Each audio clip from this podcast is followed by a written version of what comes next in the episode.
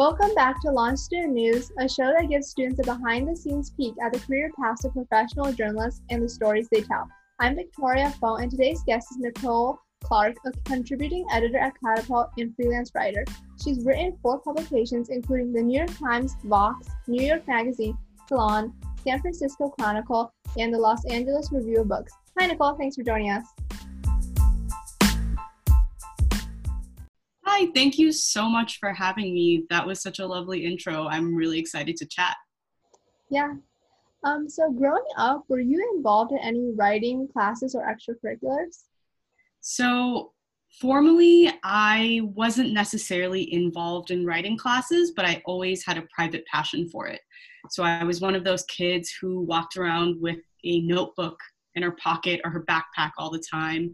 I always had multiple copies of books, one that I was working on, one as a backup in case I finished the first one, and one as a backup in case I finished the first two.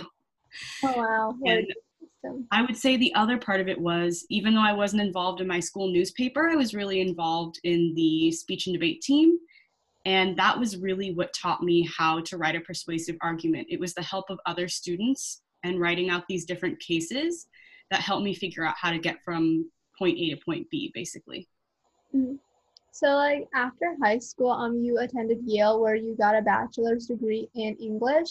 Um, in high, I mean, in college, um, did you already know you wanted to be a journalist, or like were you interested in pursuing another like creative writing um path? So it was definitely always a pipe dream. I went into college thinking that I would major in something like communications or economics, thinking I would come out with it with a job in marketing or communications or something a little more financially stable, especially because my mom is an immigrant from Taiwan. I was always raised with this idea of financial stability at the forefront. At the same time, I found myself continually drawn to creative writing classes. Every single creative writing class I took, I could just I lit up inside in a way no other courses made me feel. For the first time in my life, I had this community of writers who I could talk to, who I could nerd out about different things that we'd read. I'd never really had that experience in high school. My friends weren't particularly interested in writing. And so when I finally met my advisor and met other friends who became my basically like my core little writing group, it inspired me to consider how can I actually make this a career? I'd always been told that writing would be a hobby, that I would get my job and that I would be able to write on the side for the rest of my life, but that it wouldn't be worth trying to make it into a career. And it wasn't until college I started to have faith in myself and think, you know, maybe this is something I can do. At the same time, I actually didn't do any journalism internships. My internships were all in marketing. One of them was even for like a venture capital firm. and I, I veered pretty far away from that. But after college was when I actually started getting into journalism. Yeah, um, so that's a really interesting story. Are you actually in any like writers groups today? So I'm trying to form a writers group with some folks that I recently met at the virtual AAJA conference. I don't necessarily have a writing group right now just because I'm based in LA and with the pandemic going on, it's been kind of hard to connect with folks at the same time, I would love nothing more than that. So if you're listening to this podcast and you want to ask questions, or if you want to reach out, maybe be part of my writing group, feel free to uh, send me a message. Yeah, um, so like you're really active in AAJ. So like, what do you think um, are like some of the benefits like minority, um, especially like journalists can get from joining such a group? Yeah, that organization really changed my life it sounds kind of cheesy to say it, but I would say going into the journal- journalism industry was a little isolating. I was one of the few Asian women on my team when I started working at Vice. I was the only Asian woman, the bold italic, when I was there.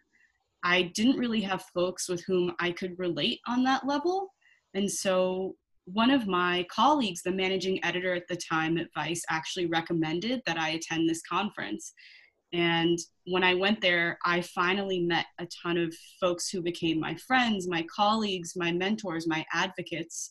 Um, shout out to a couple different people, Hannah Bay, especially, who was the New York AAJA chapter lead. And even though I'm in LA, when I met her and we later became pen pals, I felt just this sense of kinship um, with someone else who used to work at like the hard journalism, kind of breaking news side of things, and then switched over to more creative nonfiction, which is what I'm currently working on. And without that venue and without that organization, I'm really not sure if I ever would have made those friends.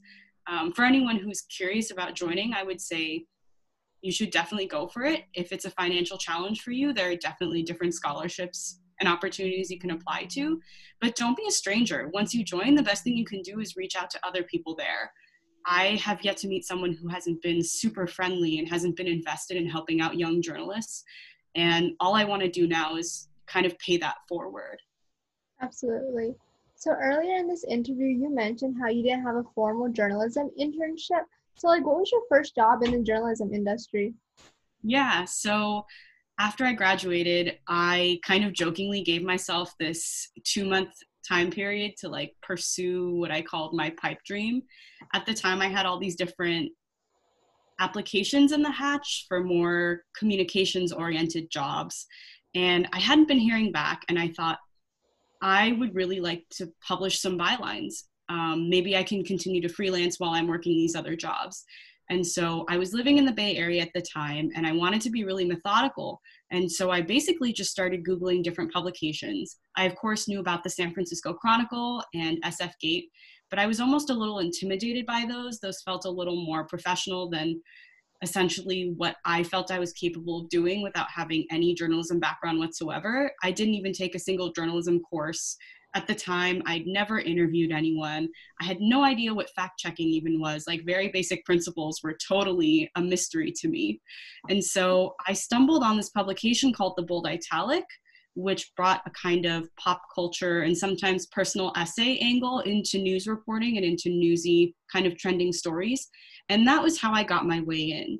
Because my background was so based in creative nonfiction i felt that if i could get a toehold by basically using my strengths as a personal essay writer, I could start to develop my skills under an editor in chief who had that harder journalism training. Um, he went on to become the West Coast editor at Salon, but I began contributing to the Bold Italic off of a cold pitch. The CEO of the company at the time answered my email and said he loved my ideas. And so I started contributing. And after a while, after I was writing a couple articles, sometimes a week, sometimes under the kind of the bold italic general byline to help them with different news roundups. They took me on as a assistant editor and I climbed the ranks from there. Would you say like creative nonfiction is still one of your main focuses today? Yeah, absolutely. There's something about it, just reading about people's experiences and how they use the genre to talk about larger issues. I've always known that I wanted to publish a book well, I've wanted to publish more than one book. I've wanted to publish numerous books. And I always intended for at least one of those to be a work of creative nonfiction, hopefully a memoir or maybe a collection of essays.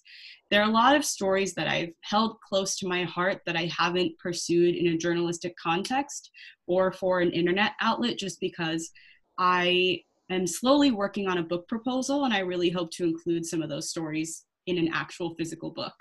I look forward to the day where I get to submit that and seeing the success that some of my friends have had, seeing photos of them just holding their book and like seeing it out in the world in bookstores.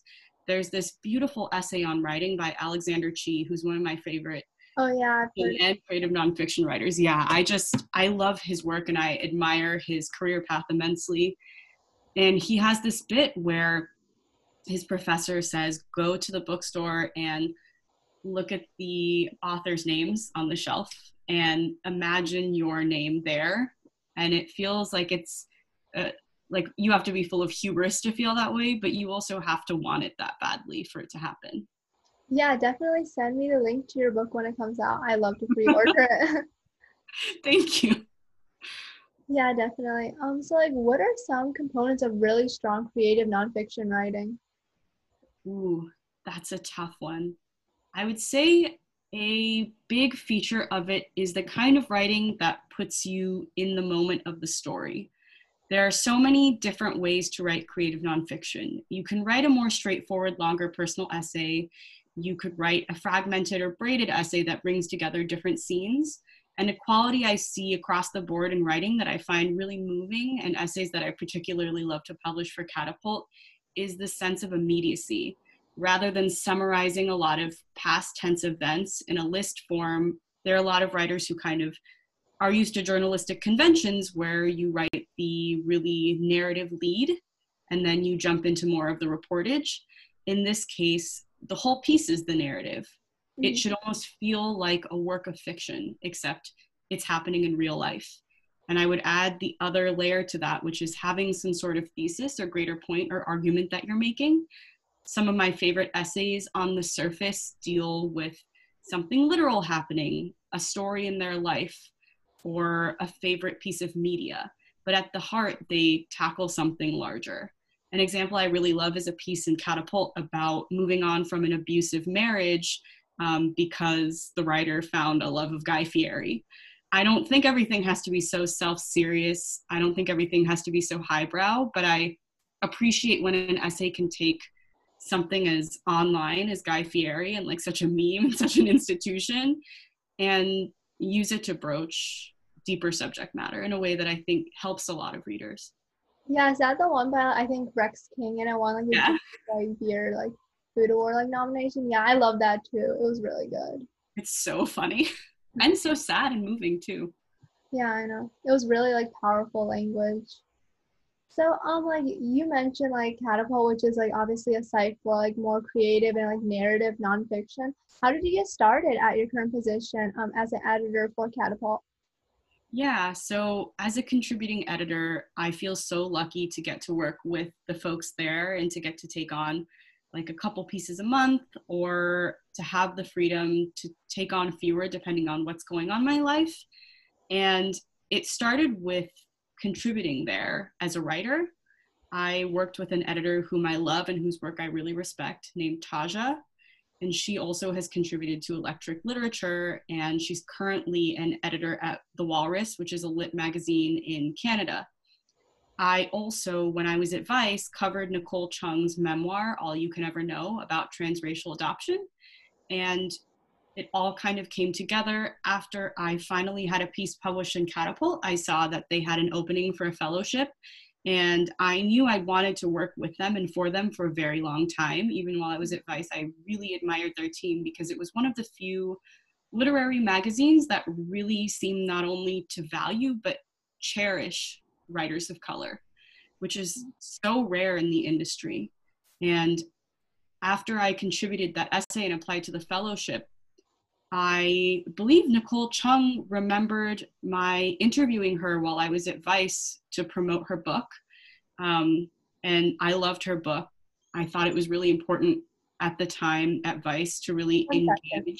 Yeah. Or if you want to start over, we can do that too. Like you don't need to worry about pausing, not pausing, whatever's easiest. Oh yeah. I'll just like um re-ask my last question. Yeah, for sure. Wait, what was my last question? It was oh. about how I became a contributing editor at Catapult. Oh yeah, I just saw. So um, how did you get started at your current position as an editor for Catapult?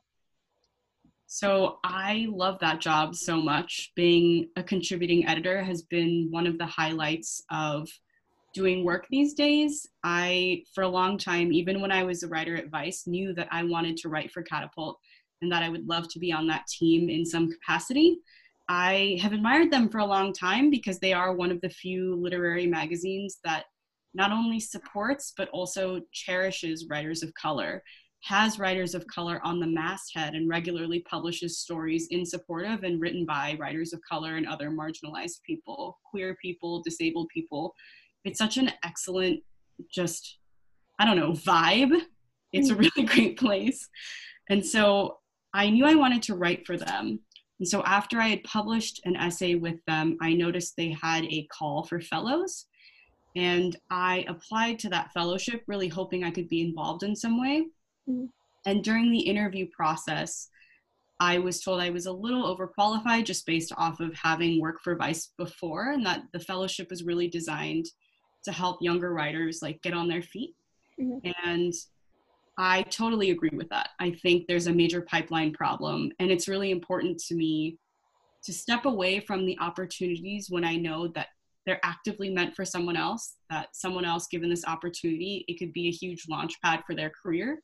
And I said as much in the interview, I explained that I would love to be a part of the organization and to contribute in some way, but that the fellowship should really, I really hoped it would go to someone who would get a lot of value out of it. And a couple weeks later, they let me know that they had found the fellow that they were looking for, but that they asked if I might be interested in being a contributing editor there. They also did just such a wonderful, generous kindness of offering me like basically a one-on-one phone call. So Matt Ortile, who's the managing editor, who is an absolutely wonderful person and talented writer, and you should read his book that just came out. Um, the Groom Will Keep His Name. It's excellent. Yeah. yeah, he basically did a phone call with me where I asked him questions about how he got his book deal and how he's navigating the whole situation and how he got fellowships and how to move forward within this career path that's a little untraditional because without that kind of mentorship or without those kinds of phone calls, I don't know how I would have gotten that information. And so that told me a lot about just how Catapult runs and the kind of community that they build in a way that made me certain I wanted to work with them and gave me a lot of hope for hopefully one day my ability to be in that position and maybe help out someone else in the same way. Mm-hmm. So, in uh, in addition to serving as an editor, you're also a freelance writer. So, do you mind sharing how you got started writing for publications like the New York Times, Vox, and New York Magazine? Yeah, definitely. So, my first kind of breakout into freelance writing after the bold italic was to try and move from a local to a national market. I got the sense that if I was going to get a staff writer role at a larger publication, I would need to get some larger bylines under my belt. And I also just, I felt ready. I felt like I wanted to take some moon shoots. Um, and so the first place that I cold pitched was New York Magazine. And the way I went about doing that was really trying to figure out the exact column and editor to pitch. As one of my early mentors told me, pitch the editor, not the outlet. Mm-hmm. And I got my start in games writing, actually, which is interesting because now I do more culture, I do Asian American identity, mental health, as well as games writing. And I think that piece is what helped me transition to becoming a staff writer at Vice. And then when I left Vice, my goals were basically to try and transition into a little bit more of a creative nonfiction field. So, working as a contributing editor at Catapult was a big part of that, but also just doing a lot of the freelance projects and pitching a wider range of stories that I didn't have an opportunity to cover when I was a staff writer. And when the pandemic happened, it kind of made me reassess my goals. I think I deal with a lot of imposter syndrome, and I think a lot of other young women of color writers deal with imposter syndrome in this industry, especially when we look upwards and we see that the positions of power are predominantly held by white men. Absolutely. And so it was important to me to take that shot. And I'd always thought of the New York Times as a, you know, like the pearly gates, mm-hmm. especially before I had a staff writer role. And I wasn't even sure if I'd get my start in this industry. I was intimidated by the idea of rejection. And I finally decided to just commit to an idea that I really cared about, which is the Steven Universe piece that I eventually published in the New York Times. I had known for a while I wanted to write about the show because it was really meaningful to me. And I'd known I wanted to write about my biracial identity and the way the show helped me navigate a lot of kind of the feelings and memories associated with that identity. And I had never seen that column, in particular the culture op ed section, publish about a cartoon essentially. At the same time, I'd seen the New York Times cover Steven Universe before, and I also knew the show has a really devoted fan base. And so I did my best to read basically everything in that section I could find to make sure that I was pitching in a way that really fit that section. Mm-hmm. And I took my shot. And I was so gratified that that story was accepted and that folks read it and it resonated with people. And I got emails about it. And since then, I've tried to approach freelancing in the same way. I've also found a lot of strength among other freelancers who are really forthcoming about how they negotiate, how they set their rates, and how they make their budget to be, I guess, to have more tenacity, to just go for it. Because I spent so much time with this mindset of who are you to be a critic when there are folks who have more accolades, who fit this idea of what a critic should be. Whereas, why am I not a critic when there are so many people who are like me for whom my opinion and my analysis might be a welcome breath of fresh air from what typically is represented. On a similar note, what advice would you give to high school journalists, especially those who are from underrepresented backgrounds like yourself? So I would definitely say what you're doing, just reaching out to people and asking them questions and engaging with us on what we care about and how we can help you because everyone who is in this industry has had help from someone. There's this great tweet from E. Alex Jung, who's one of my favorite staff writers at Vulture.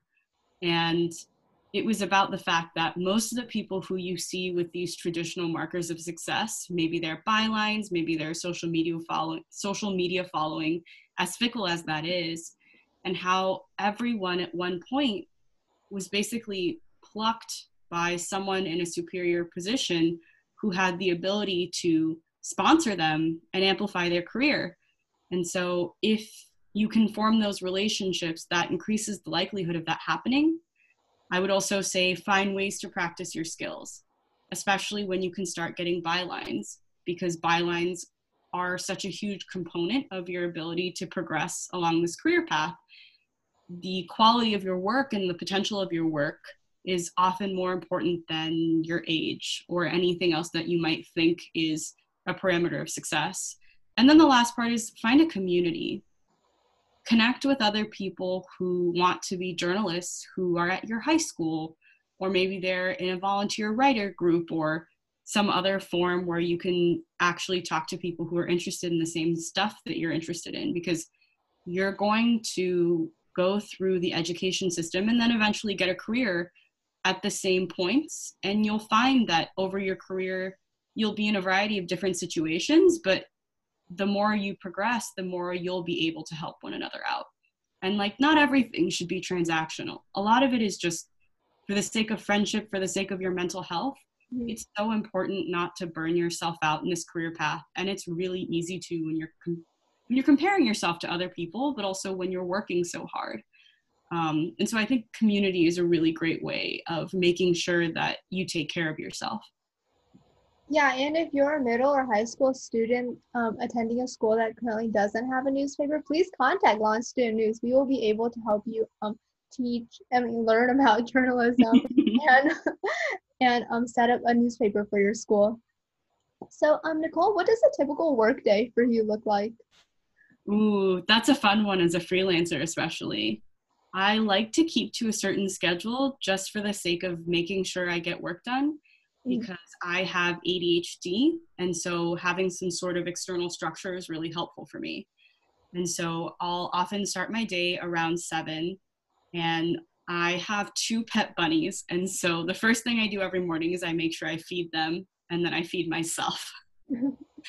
and while I'm making breakfast, that's when I formally take about half an hour to plan out what I'm going to do in my day. And I generally kind of split it into chunks before lunch, after lunch, and then decide whether or not I need to do a little work after dinner.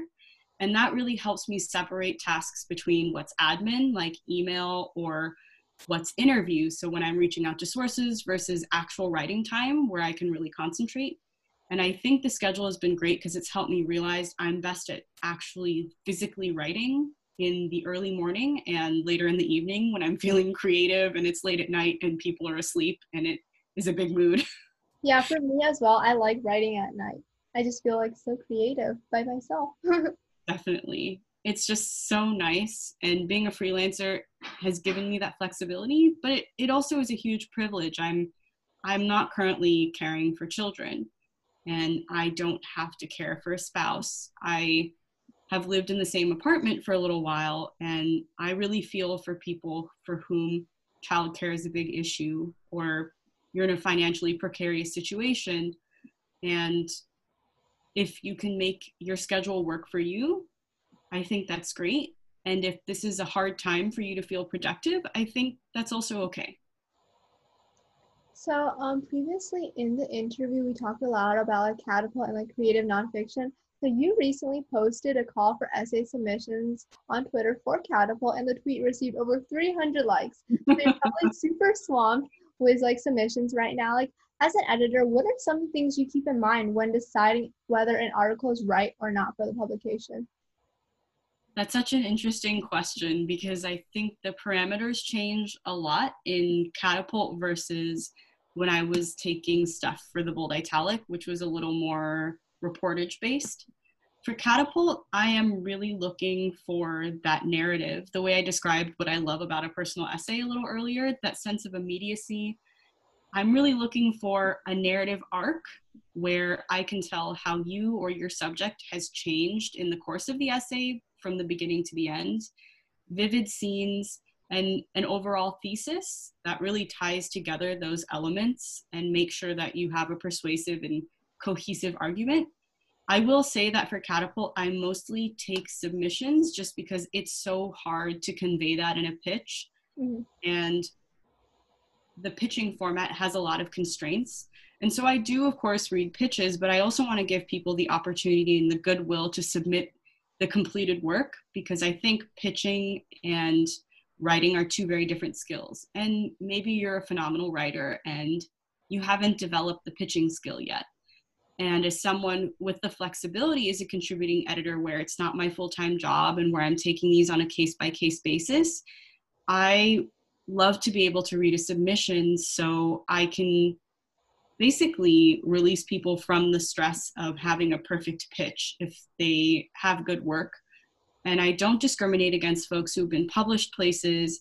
If you have really big bylines, I won't read it differently than if you don't have any bylines. I won't read it differently if you're a student versus someone who's published three books.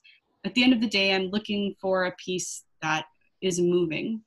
Um, and the other part of it is if you are just pitching, try to write your pitch as if it's the beginning of an actual story.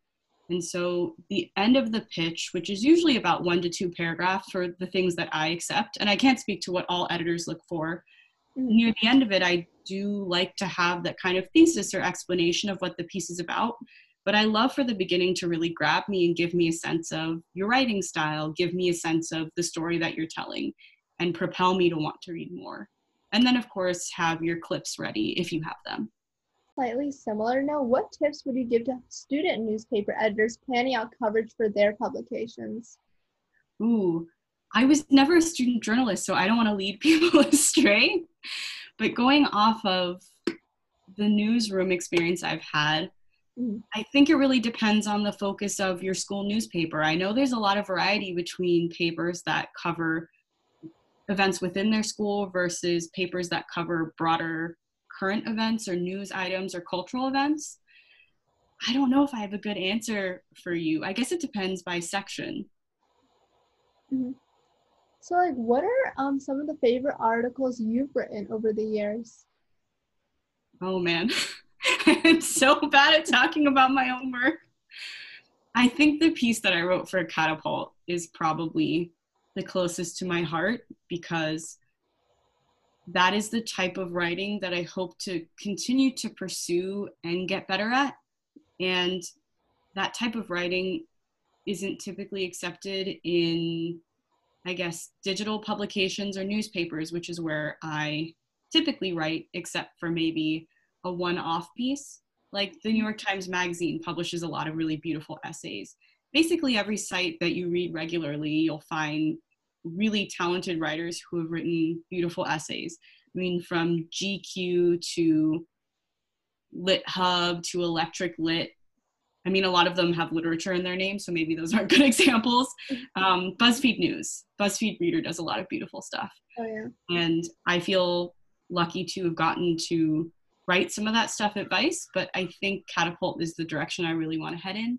And then I'm also really proud of the New York Times piece because that went to print in the Sunday Review, which oh, wow. I hadn't anticipated. And my boyfriend's grandma mailed me a copy because I don't even get like copies of the New York Times because I'm trying to save money on subscriptions right now. And so it was kind of amazing to have like friends of mine mail me my printed like piece all laid out because that was the first time I saw it in person was getting that letter from my friends. Wow, that's a really um good story. So could you share with us any details about the stories you're currently working on? So right now I'm actually not working on any stories that I'm actively pitching. I am trying to work on a book proposal and I'm starting from the ground up in terms of my ideas. There's a course I took from Esme Weijun Wang, who wrote The Collected Schizophrenias, which is a book that I adore. She teaches a, a number of courses online, but I took one about using note cards as a sorting system to have generative ideas and to organize your thoughts when you're embarking on a book project. And so right now I have this stack of note cards that I keep in my bag that I've been using to organize just general themes, anecdotes, touch points, different pieces of journalism or books that I've interacted with that I'd like to incorporate into a longer project to see what themes come up and to see what form a book might take. Otherwise, I'm mostly focusing on doing a bit of work with uh, Tim Herrera at the New York Times. We've been building these different freelance webinar panels over Zoom to try and help freelancers who are facing a lot of hardship right now and teach fundamental skills. And I've kind of been throwing my heart into that instead of doing immediate journalism projects, but I do have a couple pitches that I want to send out soon.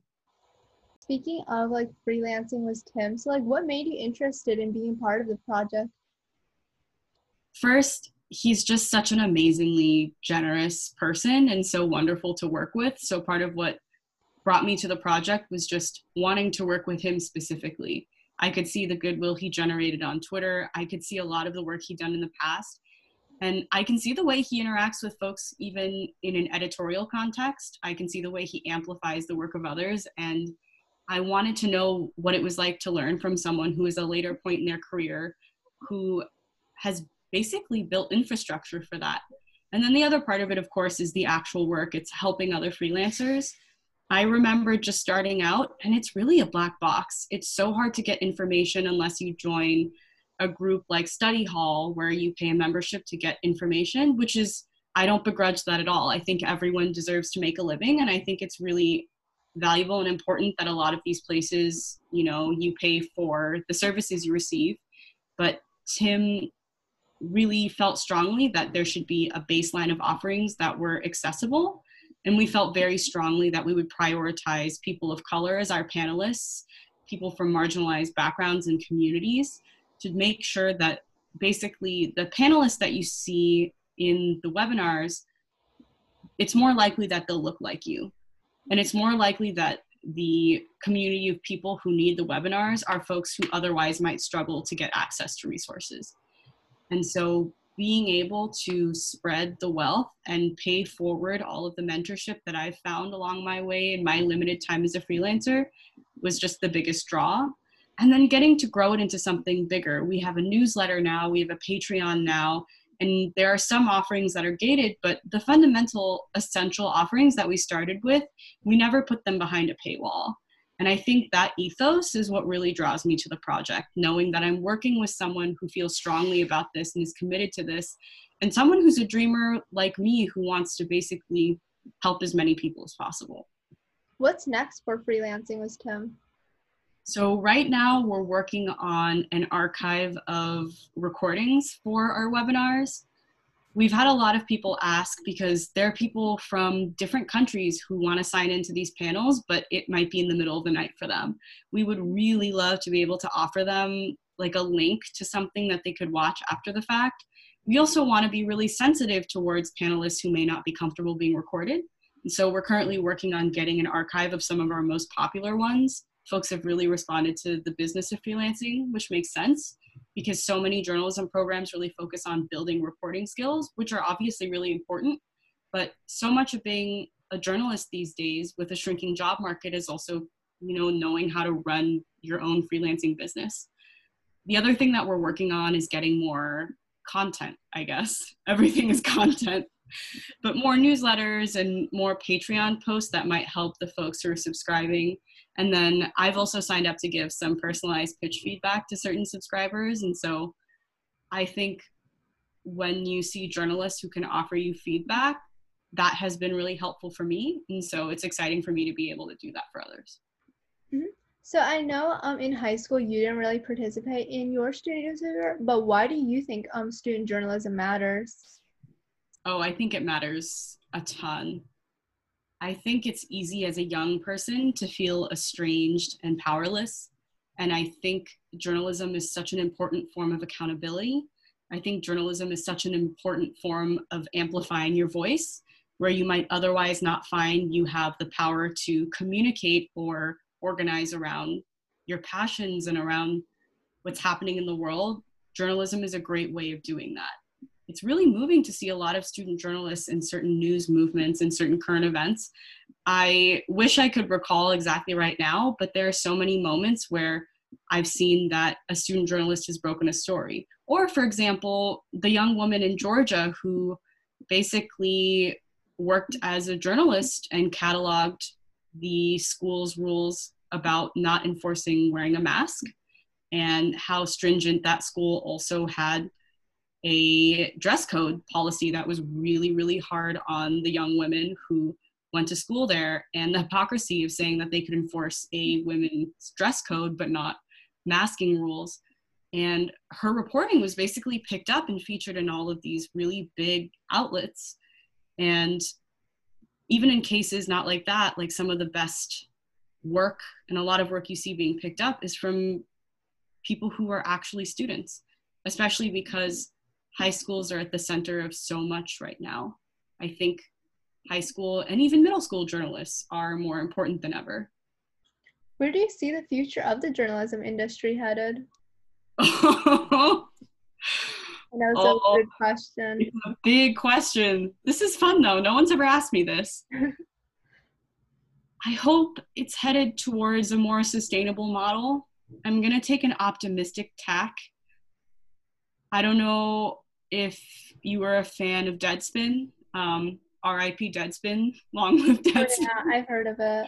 Yeah, so after they left, they started a new publication that is entirely worker owned and that folks are paying a subscription for. And man, I feel so silly. I don't remember the name of it right now.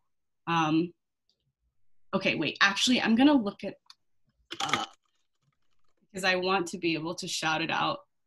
Defector. Okay, Defector is the name. I remembered it being really, really cool and I didn't want to mess it up. I think those examples of actual worker owned publications should be the norm. And if your publication is still owned by private equity or billionaires whose interests are maximizing profit or dismantling it for parts at the expense of workers, the best thing you can do is unionize. And I also feel optimistic about that. There are so many newsrooms that have increasingly unionized I owe so much to the people who unionized at Vice. Um, they gave me a gift that gave me stability, that offered me a salary raise, that gave me a way to find solidarity among my coworkers. I think, in terms of the pandemic, it's really hard to say. It is really sad to see the the layoffs and the furloughs that have swept through the industry lately. And it was already heading in that direction.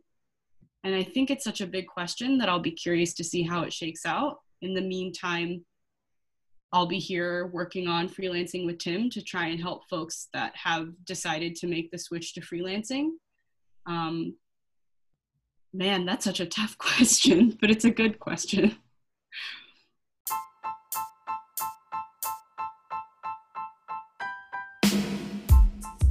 As always, if you're a student, teacher, or administrator looking to bring launch student news to your middle or high school, please contact us. If you're a student or professional journalist looking to volunteer, we love your help. For both inquiries, fill out the contact form on launchstudentnews.org. You can find me on Twitter at byvictoriaphone and Instagram at victoriaphone. Nicole, where can people find you? I am at Nick Alexia C, all one word, on Twitter and Instagram.